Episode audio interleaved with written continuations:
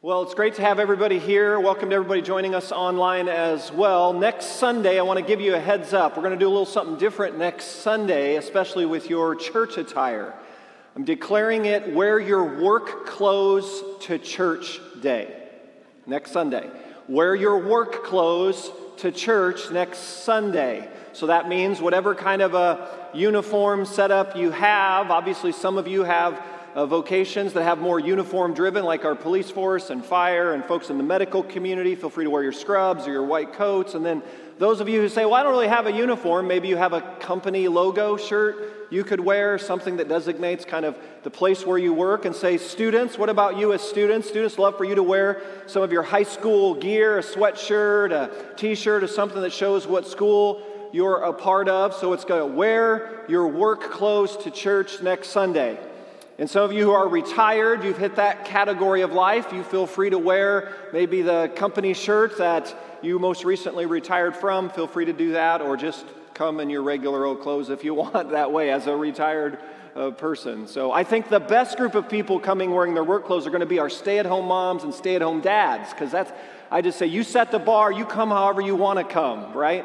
Um, so, we're in this series called God and Mondays. We're talking about how our worship on Sundays is to affect and integrate with our work on Mondays. And so, I want to land the plane next week, land the series with a time that uh, is tied to, I'm calling it a, a time of commissioning that we're going to have. And several individuals from the body are going to help with this part of our service next week. So at the end of the message next week, it'll make a bit more sense exactly why you're all wearing your work clothes. But I, I think it'll be just a cool way to have some conversation, build some community. I think you're going to meet some people that you didn't realize were working in certain fields of work and you didn't realize they were in certain companies and you were more connected, et cetera, et cetera. So those will be some other good byproducts of next week as well. So, open up your Bibles uh, today and pull out your message note sheets. We're in Daniel chapter 6. If you've got a Bible near you, we'll pull out, pull out your phones if you like. And today, uh, we're continuing this series about the integration of work and worship. And one of the points of feedback many of you have given me, thanks for the input from the series, many of you have been bringing up the increasingly challenging work setting that you find yourself in and specifically in the areas of integrating your faith, you find yourself in settings and in environments and under leadership that is more perhaps anti God and anti faith and sometimes an anti center of morality than ever before. And so it's, it's that dynamic uh, that I want us to speak into today because our world and our culture and our environment, although as a country, the founding fathers of our country, you know, the first group of people to land on the shores of North America, they had a vision for our nation that we would be like a city on a hill, which is why on the dollar bills printed in God we trust, there was always a, a God centeredness vision about this nation. Uh, but it doesn't take too long to figure out uh, we're, we're drifting away from that center point. And a friend of mine shared this video a few weeks ago from former President Ronald Reagan's son, Ronald Reagan Jr. He's now the spokesperson of this organization. Go ahead. Hi, I'm Ron Reagan, an unabashed atheist, and I'm alarmed by the intrusions of religion into our secular government. That's why I'm asking you to support the Freedom from Religion Foundation, the nation's largest and most effective association of atheists and agnostics, working to keep state and church separate just like our founding fathers intended. Please support the Freedom from Religion Foundation. Ron Reagan, lifelong atheist, not afraid of burning in hell. So that's a, a bit of a drift from In God We Trust. And then our, our longest standing institution in the educational area, the Uni- Harvard University, the first school founded in America in the founding documents of the school has written in that Christ is the foundation of all learning and knowledge. It's in the handbook. And then in August of 2021, they appointed their new chaplain. Here's the picture of their new chaplain, who is a very outspoken atheist. And his slogan he ran on was good without God. So now the chaplain of Harvard University is an atheist and probably, you know, in Ronald Reagan Jr.'s stream of Freedom from Religion Foundation. John Mark Comer, in his book Live No Lies, I put this quote in your notes. I commend the book to you.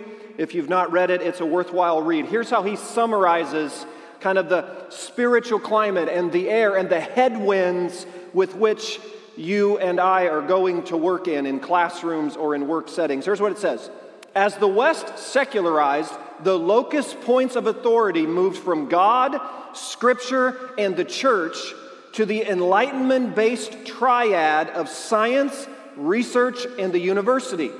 The new seat of secular authority then redefined, hear this, redefined what can be known, things like mathematics and biology, not things like right, wrong, and God.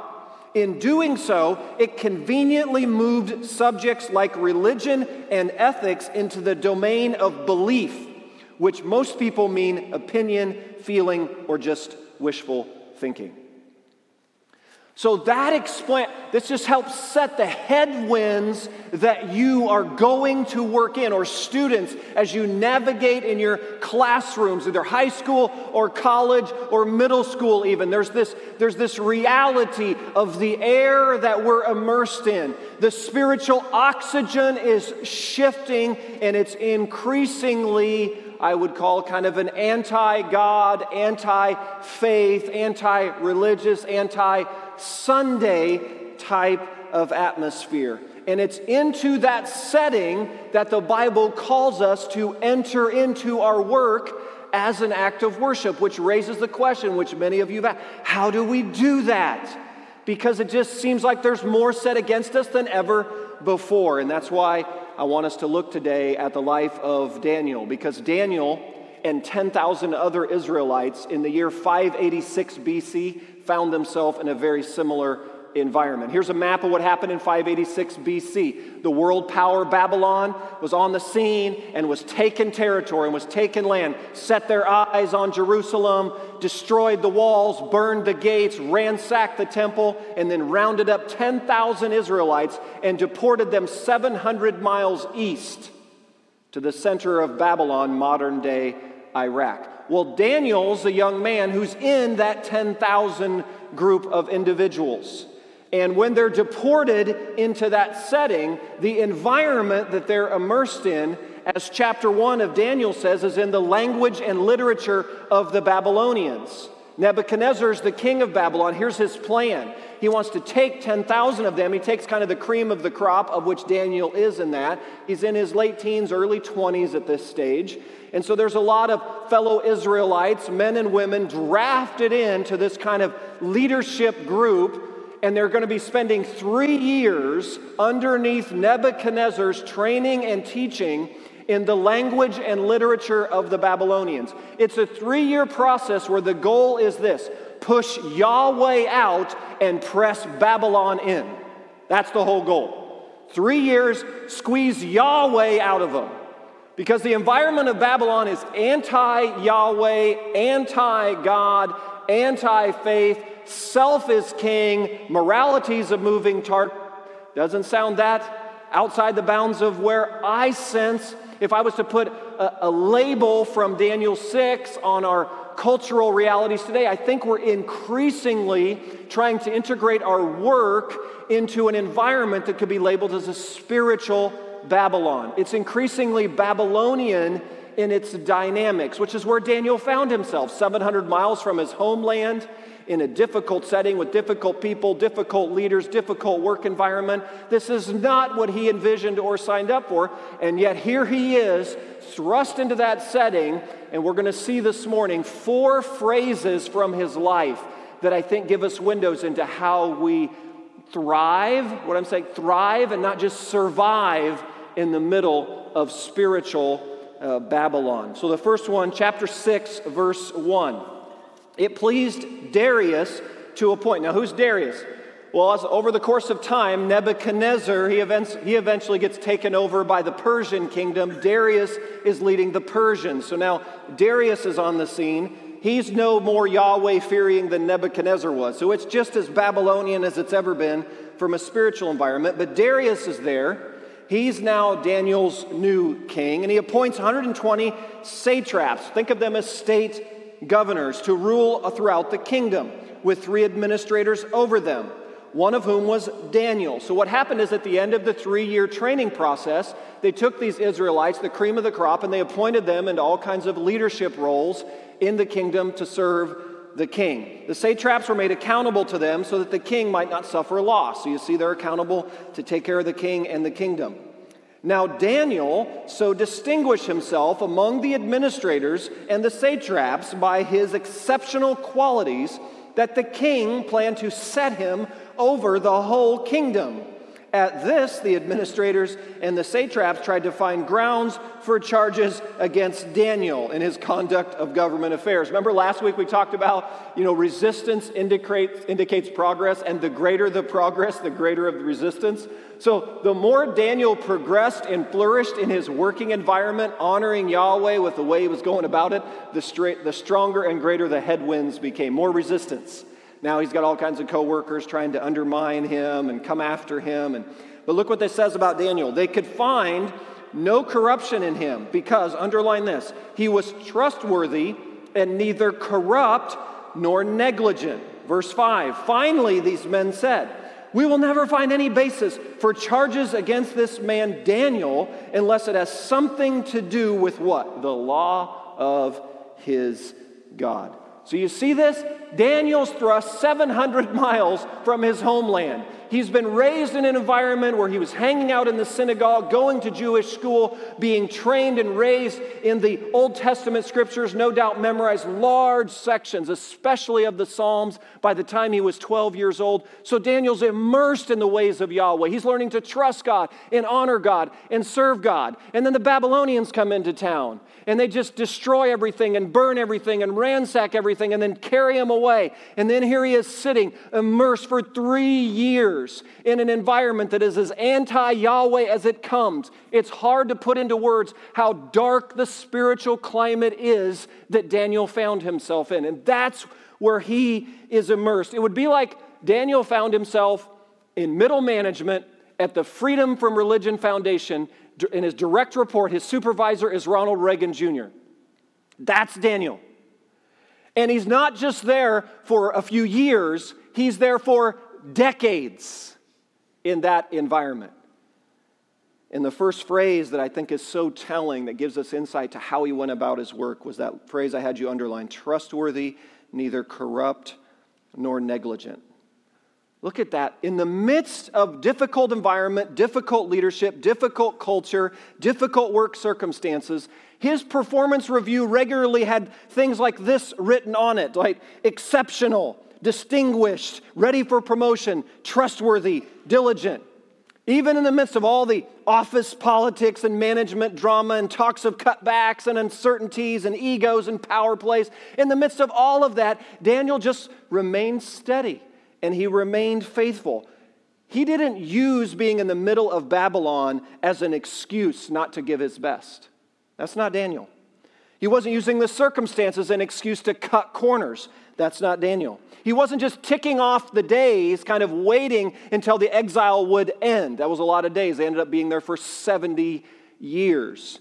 He wasn't just in survival mode. That's not Daniel's mode. Often, I know for me and for many others, we can just get our heads down in survival mode. How do I just gut this out where I find myself? Daniel sets a different bar he's not just in survival mode, he's trying to figure out how to integrate his faith into his work, how his Sunday affects his Monday. And he's just not going to survive this, he's going to thrive in it.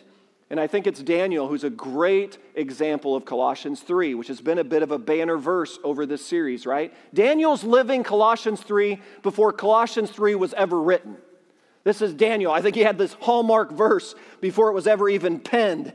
Whatever you do, Paul says, Colossians 3 23 and 4, whatever you do, work at it with all your heart as working for the Lord, not for human masters. It's not about Nebuchadnezzar, it's not about Darius, it's not about those guys, since you know that you will receive an inheritance from the Lord as a reward. It is the Lord Christ that you are serving. Do you see that? there's this picture that Daniel gets that in the midst of an environment that he would prefer not to be in, no doubt if he mapped out his career path, he would have picked a different path. But he didn't get to choose that. Sometimes those things are thrust upon us. Some of you are in settings, in work circumstances that you never sat down and kind of mapped out, that's where I'd like to be. You just ended up there through a whole sequence of events, and you find yourself perhaps in a setting around some leadership, in a culture, in some coworker dynamics, and you just go, What do I do here? How do I thrive here? Daniel sets before us, he just he went Colossians 3 on the story no matter where he was. I think he approached his three years of training in the school of Babylon very similarly. He gave it his best. The king noticed how well he did. But he came out of that training not with Yahweh squeezed out and Babylon squeezed in. He came out of that training with Yahweh even greater and stronger in his life, that his soul was being enlarged and growing and strengthening in the midst of an environment that it didn't seem like was possible.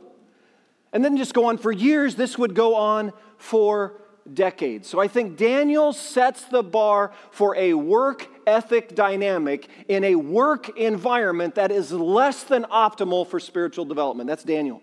He sets the bar for it. I came across this week a, a, an author named Philip Zimbardo. He's a Stanford prof. He's chair of the Western Psychological Foundation. And he wrote a book called The Demise of Guys. All right, guys, the demise of that was the title of his book. Not super encouraging, right? Here's what one part of the book he talks about this. He said, By the time a young man turns 20, they will have spent an average of 10,000 hours playing video games. And he makes the comment that's half the time it takes to earn a bachelor's degree.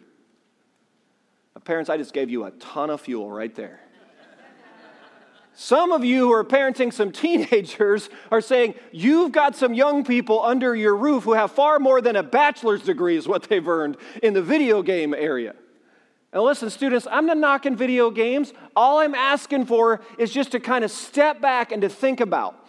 If you just put a portion of the time and energy and investment that you place in video games, like I've seen some of you students, what you do with those controllers it's breathtaking. Like, how do you do that? And then you quote all these unbelievable statistics about all these games and all these players in all these different parts of the country, and you know who's ranked where. You know so much about these. It's unbelievable. And here's my point in that Daniel would say, hey, we had to deploy some of that same level of intentionality and effort and focus around the things of our own personal development. Like young people, you're at a stage in your life where paying attention to your character development and your academic development and your work ethic development, these things are really important. You can't just stay in the basement playing Xbox for 10,000 hours of your development. It doesn't work that way. And we've got a crisis going on in our land because we've got young people growing up where they're formed in the language and literature of the Babylonians this way. It's forming and shaping the kind of young men and young women they are becoming. And listen, it's not just video games, right? It could be Instagram, it could be TikTok, it could be any number of screen times. And there's a role and a place for all those. I'm not knocking you say no to all those things. I'm just asking for you to evaluate the amount of effort you're placing in those things compared to what I think is a deeper level of investment, especially in the younger formative years that you find yourself in. And so, students, Colossians 3 23 and 4, there's your bar for how you approach your schoolwork. That's the bar. You work at it with all your heart. It's not about that teacher, it's not about that administrator. And I know that I sat, I was a student once too. I sat in so many classes that were a spectacular waste of time. That's a part of the education process. Sorry, teachers, it's true. It's just part of it. But that doesn't mean it's an excuse not to give your best, students. And listen, I'm gonna press this one step further. Students, when your parents are checking up on your grades and asking about your assignments, and if you're keeping up on your assignments, students, it's not that we're being overly controlling, it's called being a parent. No love. Come on, students. It's called being a parent. It's out of love for you, care for you, and concern for you because we want to see you grow up as young people carrying out Daniel like qualities in a world that we see is increasingly Babylonian in its ways set against the faith. That's not going to happen locked in the basement staring at screens. And that's what mom and dad, lovingly, hopefully, mom and dad, gently, hopefully, mom and dad, but intentionally and purposefully are calling you to. We're calling you to rise up and to be a generation of Daniels. We need them and believe it's in you. And we're not going to allow you to settle for less than God's best of calling and purpose on your life. And I think, Daniel, I commend to our young people today. I can't think of a biblical character that's better set for this generation than a young man like Daniel, who in his teen years and early 20s was dropped right in there. And look, look at where the story went. Unless we adults think it's all just application for the younger generation, right?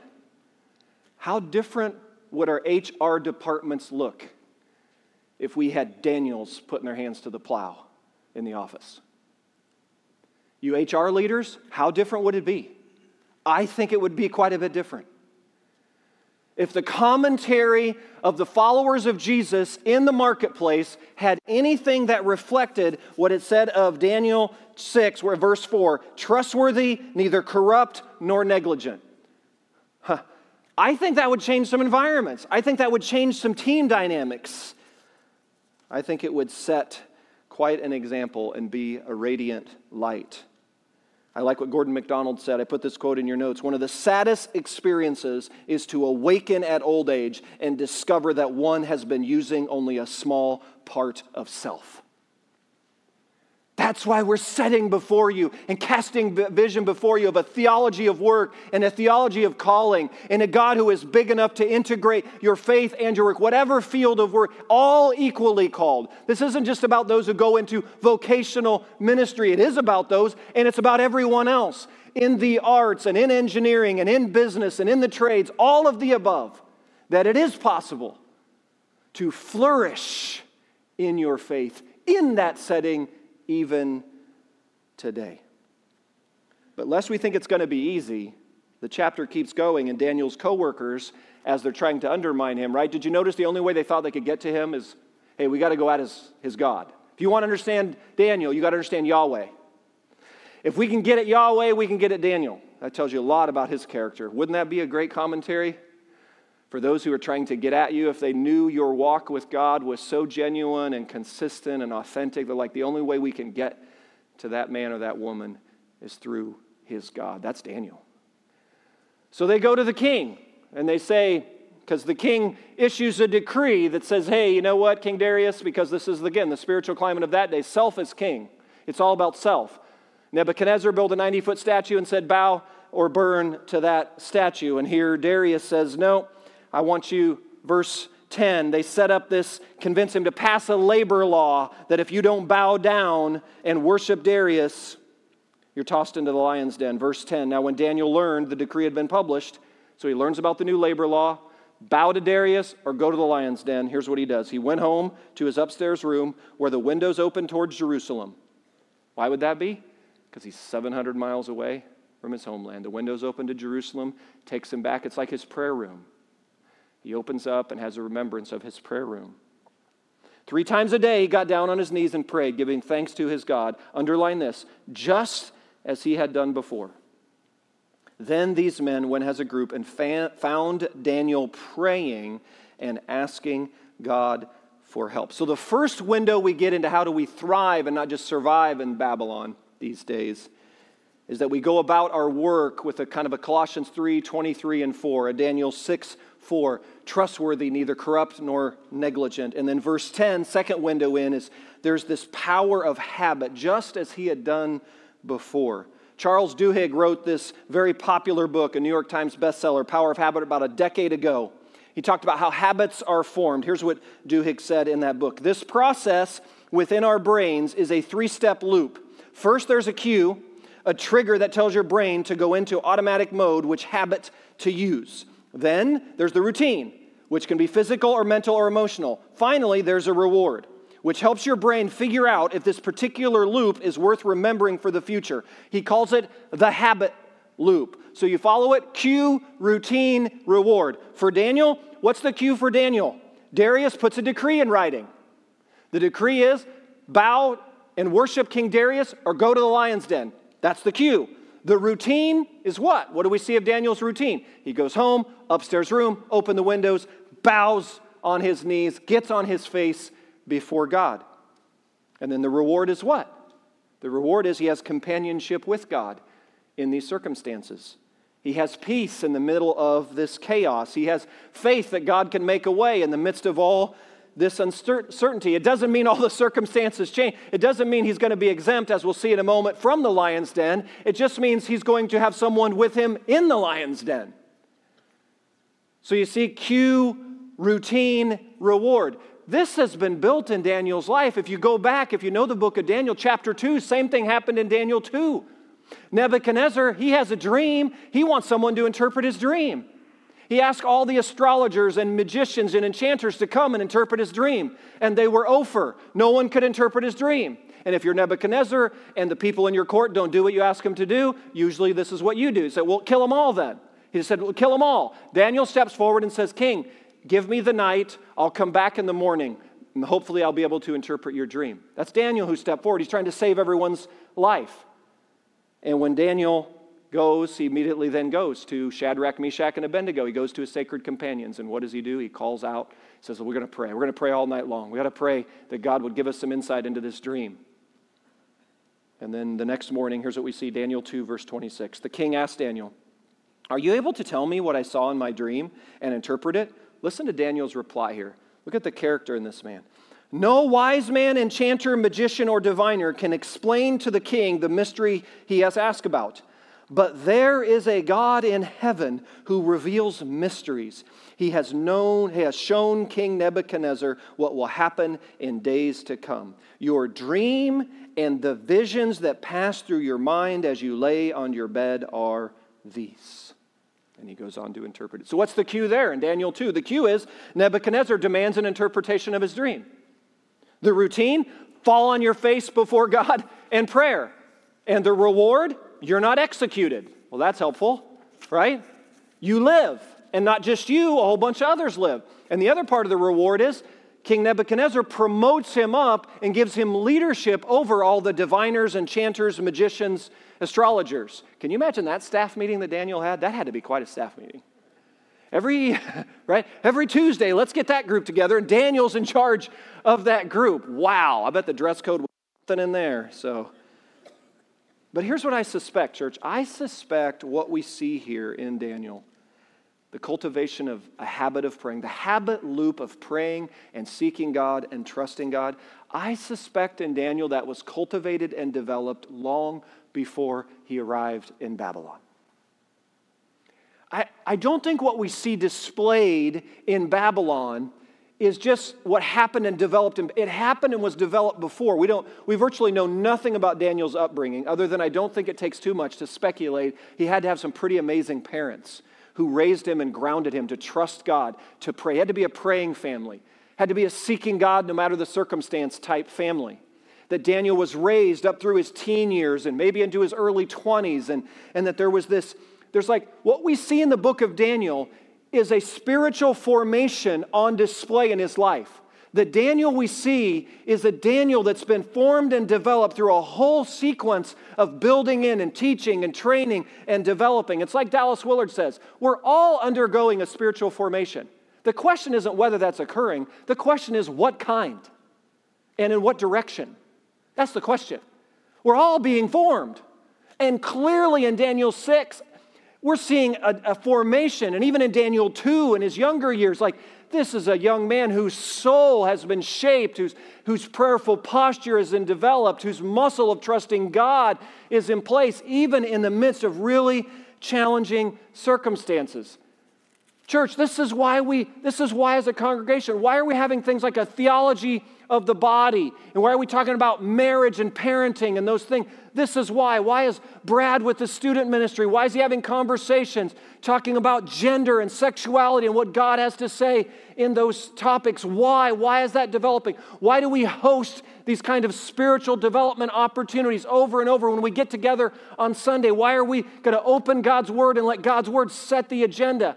All of it is this whole mission and directive that the local church set in an increasingly Babylonian era. Here's our work we've got to develop counter formation habit loops. That's what we have to do. We've got to develop in the ways of Jesus, habit loops in the ways of Jesus to counter the language and literature of the Babylonians because the air we're increasingly breathing and the messages that are increasingly being sent and the immersion of our lives is more and more what we see in the book of Daniel, 700 miles away from God's original heart and principles. And so that's why, we, that's why we're always talking about the things we're talking about around here. That's why Kim and Natalie and the children's team do such a great job. Do you realize the kids go from Genesis to Revelation every three years? Why? It's counter formation. That's why. Why are we always talking about making sure you've got sacred companions in your life? Get involved in a small group, get involved in a class, get connected to someone. A sacred companion is someone who helps you seek God. We need relationships. We can't do this alone. Daniel had Shadrach, Meshach, and Abednego. There was a little sacred companion group. We need each other. There's no way we're going to be able to thrive and flourish in Babylon going it alone. And that's one of the mission and visions of the local church. This is why we're doing what we're doing. And so the habit loops that have been formed in Daniel, I think, give us a great picture of the habit loops for us today. That what it be said of him would be said of us verse 16 let's see what happens now because they're not done with him yet you know? He's not really following the decree. He doesn't go bow to darius. He goes and bows to yahweh. And then the the, you know, the co-workers report. They kind of rat him out. They go and say hey darius here's the deal. Daniel's not bowing to you. He's bowing to his god like we've known him to do over and over again. And so the king they hold the king's feet to the fire and the king issues the decree to send daniel into the lion's den. Verse 16 so the king gave the order, and they brought Daniel and threw him into the lion's den. The king said to Daniel, May your God, whom you serve continually, rescue you. So that tells you a little bit of the worldview, right? The whole purpose of the Persian Empire and the Babylonian Empire is to shift the worldview of these Hebrews and these Israelites, shift them from Yahweh centered to Babylonian centered or to Persian centered. That's the whole idea. And not unlike what today is, there's a whole lot of things stacked up to try to shift our worldview from a Christ centered position to more of a self centered place or a world centered place, like what's going on here. Darius refers to him as your God, but notice he says, underline whom you serve continually. May he rescue you. And a stone was brought and placed over the mouth of the den, and the king sealed it with his own signet ring, with the rings of his nobles, so that Daniel's situation might not be changed. So, this is the third phrase. I guess it's kind of a window into thriving and not just surviving in Babylon. It's this whom you serve continually. And to give some weight to this, I think we need to understand time frame here. Because Daniel, when he gets uprooted and sent into exile in 586, again, I'm thinking he's late teens, early 20s from scholars' estimates. Well, the Persians take over the kingdom of Babylon in 522.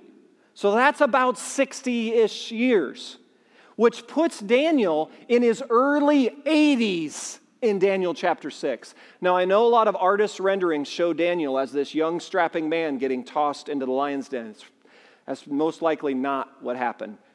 It's an elderly man in his 80s who's lived decades of his life 700 miles away from his homeland, immersed in a really difficult and dark spiritual environment, found himself thrust from fiery furnace into lion's den, ostracized, isolated, alone. I mean, ridiculed. This guy, decades. Do you picture that? Decades worth. He's flourishing, he's trusting, he's praying, he's worshiping, not just in his 20s, that's chapter 2, in his 30s, 40s, 50s, 60s, all the way into his 80s. This is Daniel, whom you serve continually, not for days, but for decades. This past week, I had a young pastor in the area reach out, and, he said he wanted to spend some time with an older pastor who had a lot of experience. And I thought, I think this is a compliment. I'm going to receive it as such, you know? And we just had a great conversation. He's 25, he's fairly new in the ministry, he's been at it a few years, but he just sat in my office for about an hour and he just had, had his notebook out and his pen out and he just wanted to ask questions because his observation, being younger in the ministry, is he's struggling to find examples of longevity of faithfulness who just kind of stay in one place and come through it reasonably healthy. Was like his, and he's like, so we wanted to talk about that. He's a great young man, crazy, gifted, great, loves the church, loves people.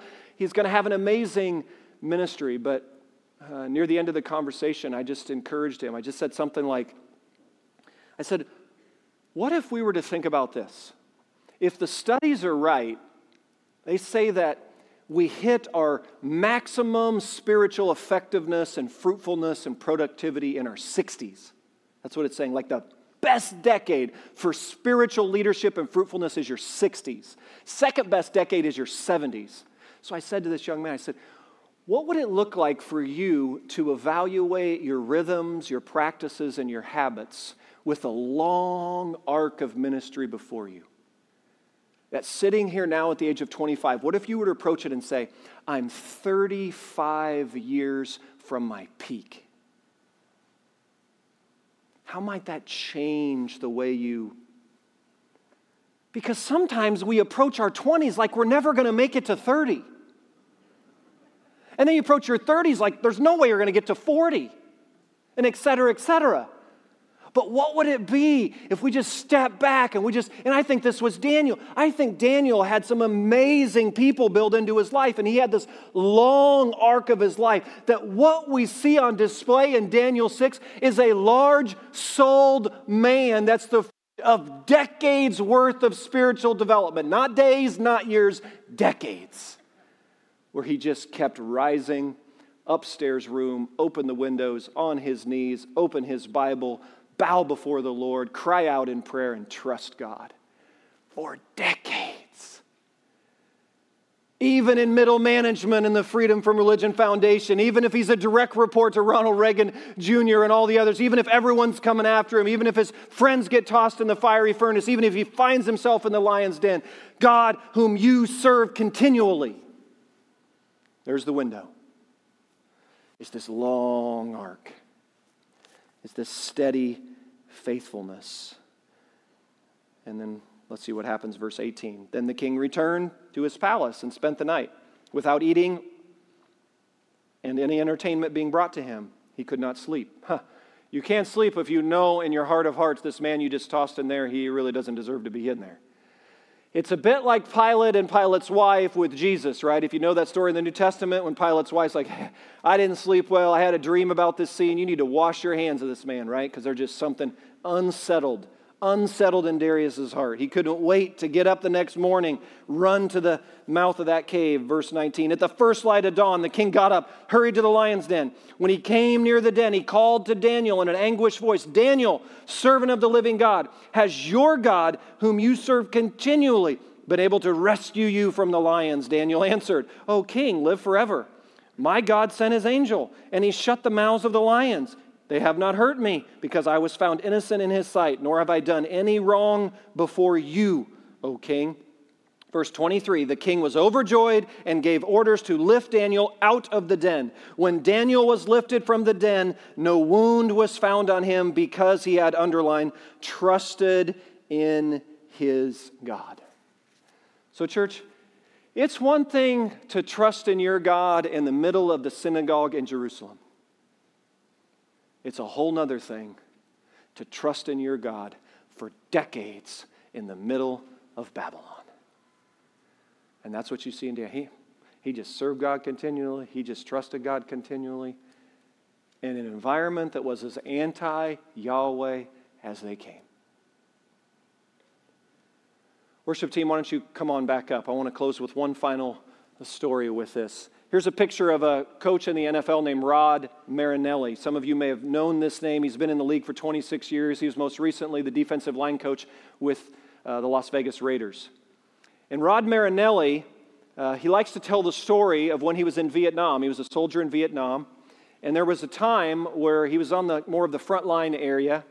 And he said the routine was that if they helicoptered a priest into your unit, like into your camp, the night before you're about to be deployed to the whatever battle, he said that's their way of saying a bunch of you are going to die. And so he said he remembers this particular day, they helicoptered this priest in and they held a mass, and the priest is leading a mass with all the soldiers, and he was talking and teaching in his homily about trusting God and about allowing God to be your fortress and your refuge and peace in God and kind of make peace with your God and all those things. And right in the middle of the homily, Rod Marinelli says their whole camp gets, comes under sharp sniper fire. Like the guns just start flying, the bullets start flying. And he said the priest in the middle of the homily basically had a massive panic attack. He just unraveled. Like they had to basically helicopter the priest out of the mass and get him to safety.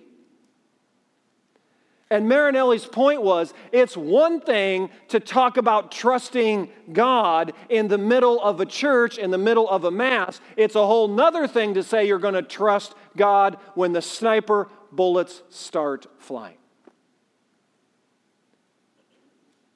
And, church, all the environments from students to adults that you find yourselves in, I don't see the general trajectory of our land growing kind of more increasingly Yahweh centered in the near future, apart from revival and spiritual awakening to come in a measure that we haven't seen since the Second Great Awakening, which we'll pray and fast and ask God for. Apart from that kind of wide sweeping outpouring of the Spirit, I think what we're finding ourselves in, and you will find yourselves deployed into, is the integration of your faith in your work in spiritual Babylon in a place that I'd like you to think Daniel. Not just surviving, not just gutting it out, not just ticking off the days, but thriving. So, how does that happen? I think there are four windows in from this morning. That no matter the setting, you commit to give it all you've got because you're not working for Nebuchadnezzar or Darius, you're working for the Lord. You're going to give it your best. You're not going to cut corners. You're going to be trustworthy, not corrupt nor negligent. And that you cultivate some habit loops that are very Jesus centered. We've got to cultivate some counter formation. And then you've got to prioritize the kind of cue and routine and reward that are set like Daniel was. So when someone issues a decree, you find yourself responding Long before you got to Babylon, hopefully you've cultivated a posture and a muscle to trust God and to pray and to worship and to look to Him.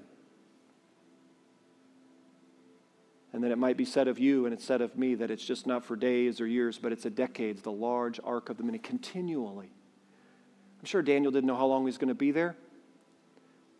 Pretty much his whole adult working life was 700 miles away from where his career path wanted to be. That's Daniel. And then the commentary at the end of his life. Wouldn't that be a wonderful commentary for you and me and the legacy we leave in our work?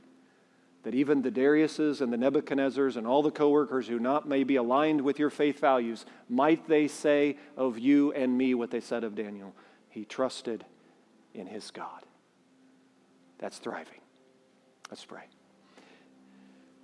Jesus, thank you for a young man like Daniel. Thank you for a story you've preserved. Thank you for lessons that are so applicable Help us as a people as we move into our Mondays to think about how our worship here on Sunday. That you would speak to us and lead us, that you would be our strength, that you'd give us uh, wisdom, eyes to see, that you would develop a large soul in each of us, and that you would help us lead and honor and respect even those around us who, a long ways away from maybe the value systems that your word talks about. So raise up an army of Daniels, I pray, in this generation, in this day, through our schools and our marketplace, and deploy them for your glory. We pray in Jesus' name. Amen.